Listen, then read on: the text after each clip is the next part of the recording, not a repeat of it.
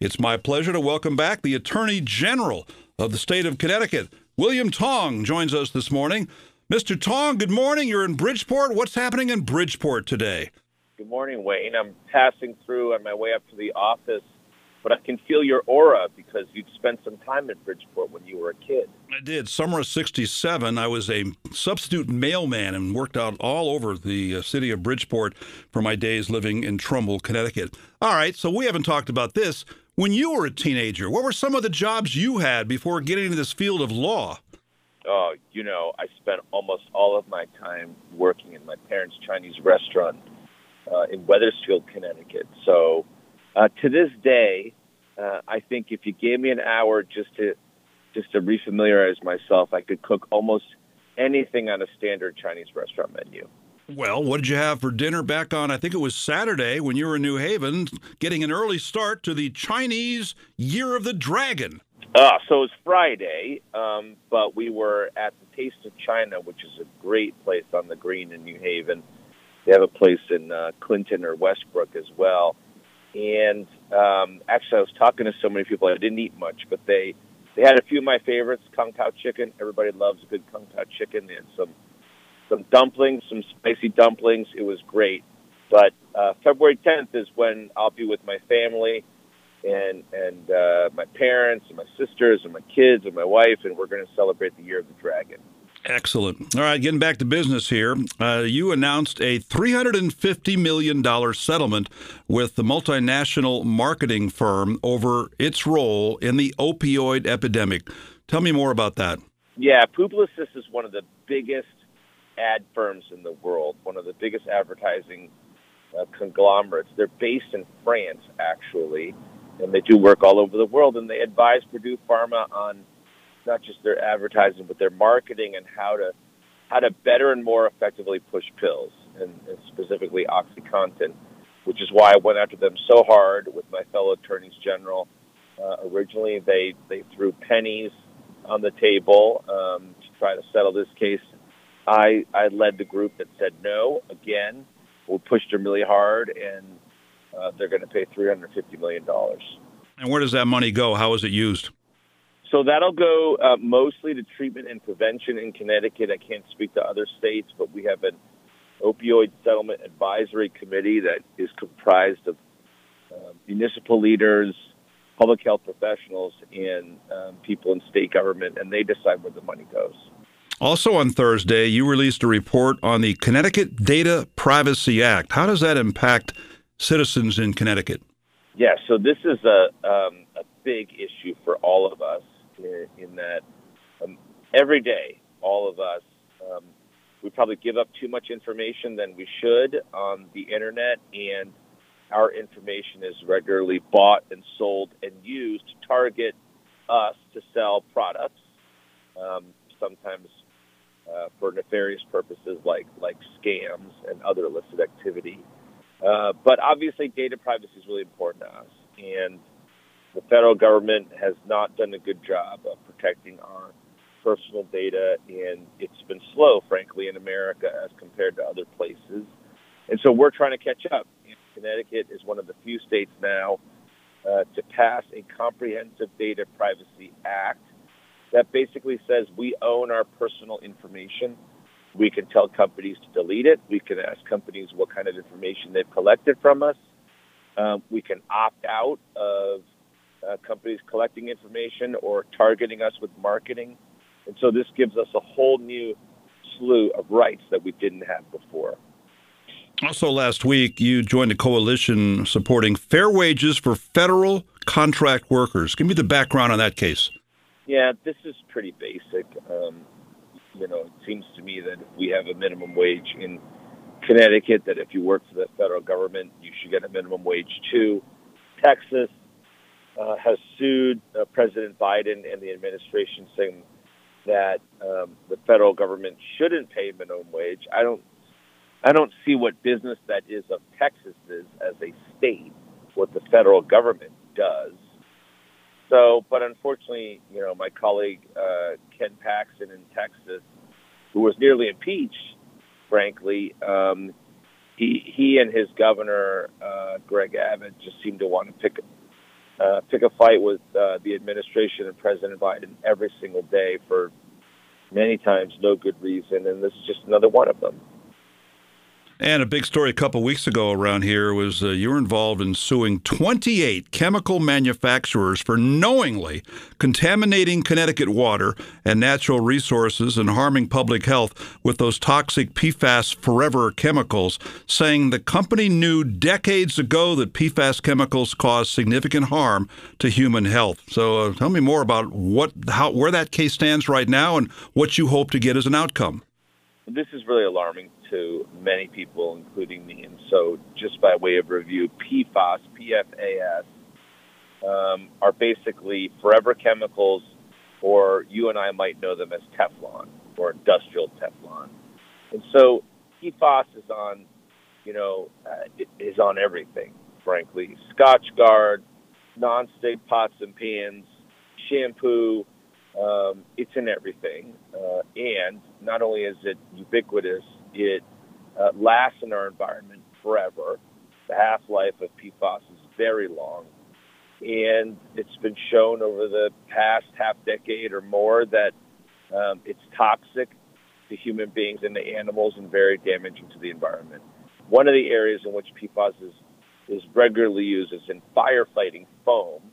So firefighters uh, use foam to put out highly combustible, flammable volatile fires, you know, when when water won't be as effective, uh, frankly, as foam, and and and it it's used and then it discharged it's discharged into our waterways and you know leaches into our drinking water.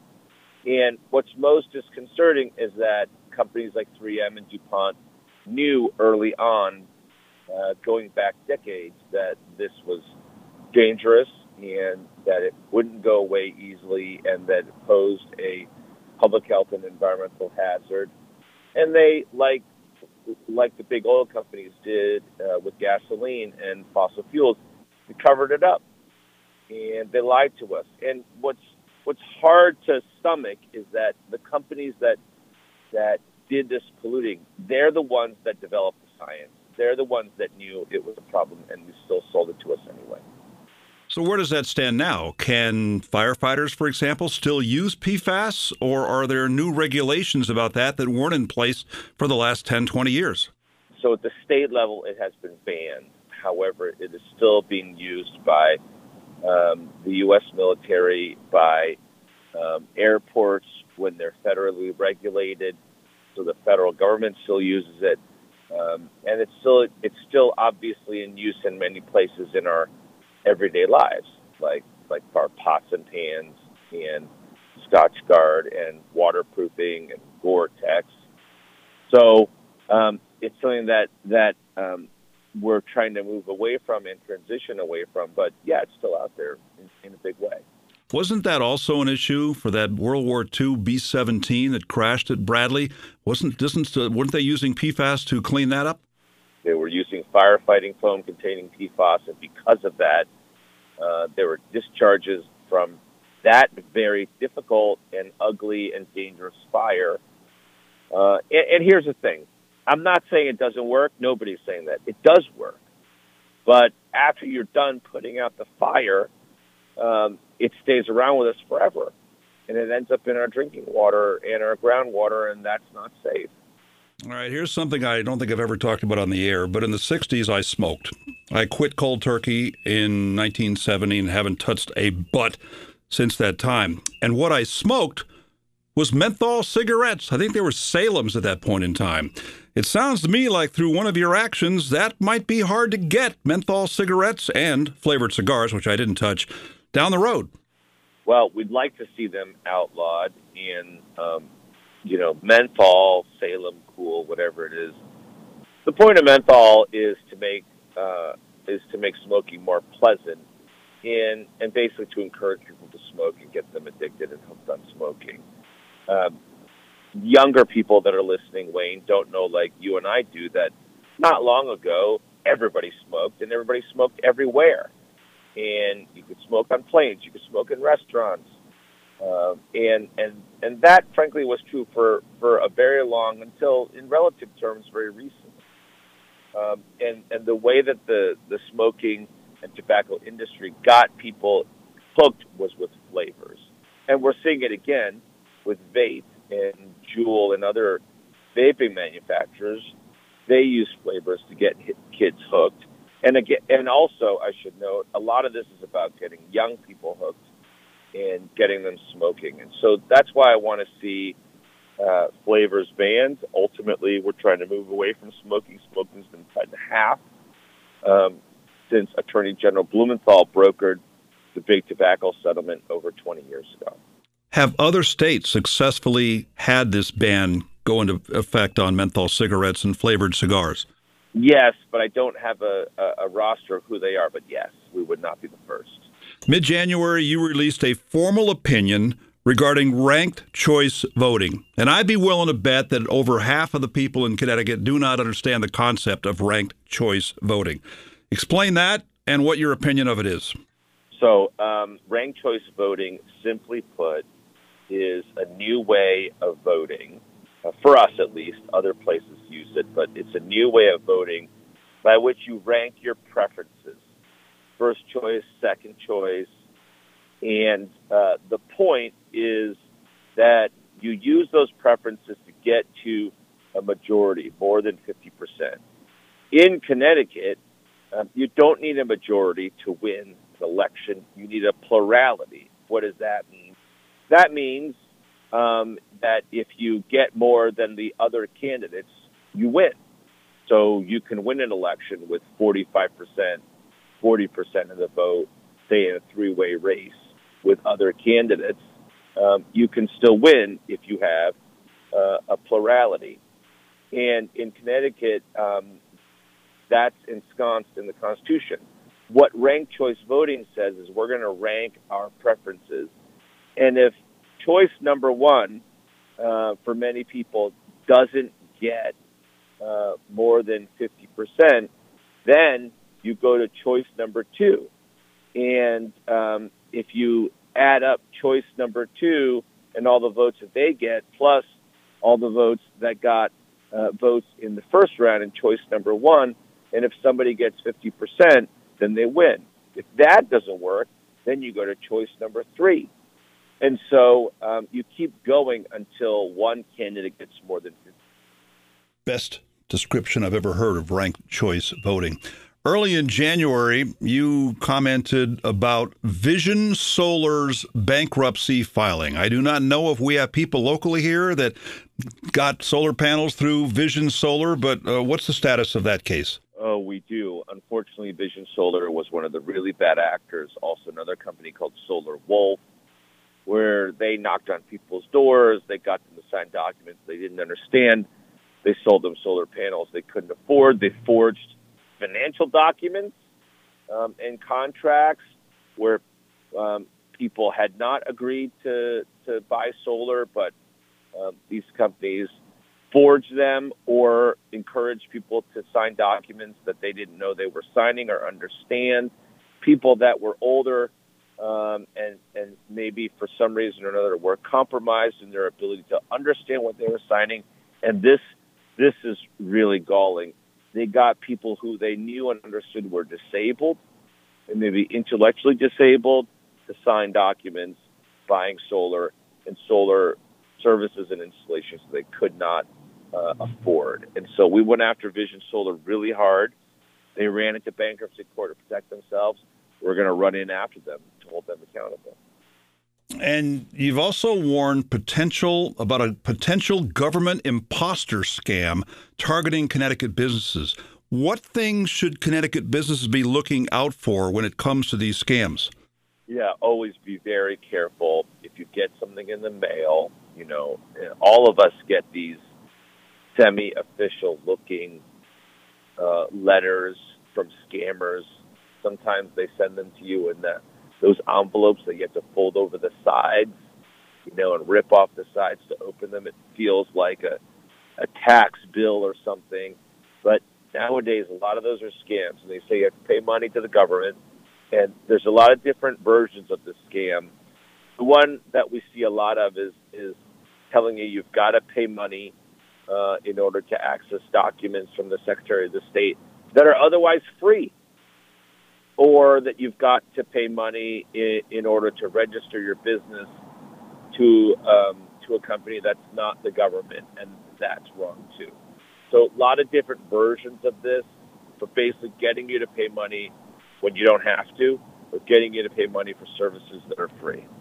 And Attorney General Tong, I, I, know your position on gun control. We've talked about that many times in the past, but you've also joined a multi state coalition to stop the sales of military grade ammunition that has been used in mass shootings. Tell me about that case. Yeah, this is an ammunition maker that's a military contractor, um, and um, that really should be focused on selling for military law enforcement purposes uh, but their ammunition has been found to be the uh, most frequently used and preferred choice um, of, of people who engage in mass shootings. And so, what we're saying is that this contractor, this manufacturer, is doing a terrible job of regulating and controlling their ammunition, that they should be held accountable.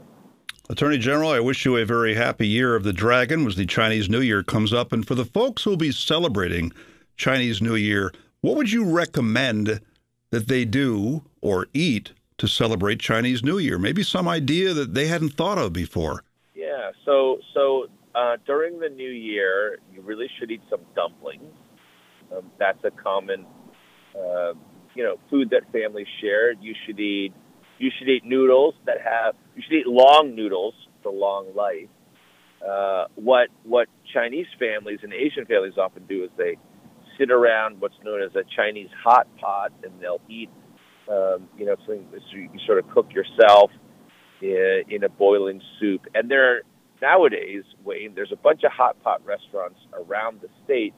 So go find your nearest hot pot, sit down with your family, and enjoy a communal meal. See, where else do you get these kind of recommendations for Chinese New Year than the Connecticut Attorney General William Tong? William, great to have you on. Thanks for joining me today. Thanks, Wayne. Happy New Year. You bet. 14 WILI Willimantic and 95.3 FM.